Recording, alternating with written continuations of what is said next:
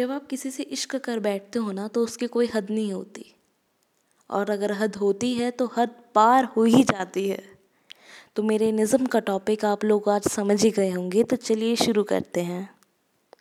आज की मेरी नज़म का टॉपिक है, मेरा इश्क हद से कुछ ऐसा गुज़र गया।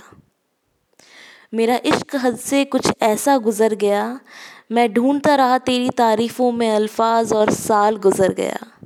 मेरा इश्क हद से कुछ ऐसा गुज़र गया।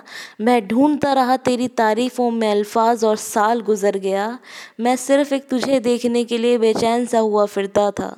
मैं सिर्फ़ तुझे देखने के लिए बेचैन सा हुआ फिरता था। सोचा था तू भी दीवाना होगा मेरे इश्क का।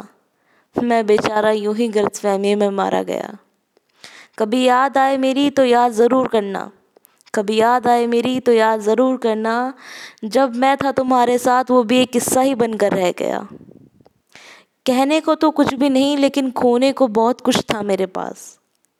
कहने को तो कुछ भी नहीं, लेकिन खोने को बहुत कुछ था मेरे पास। तू गया तो समझो सब चला गया। मेरा इश्क भी हद से कुछ ऐसा गुज़र गया।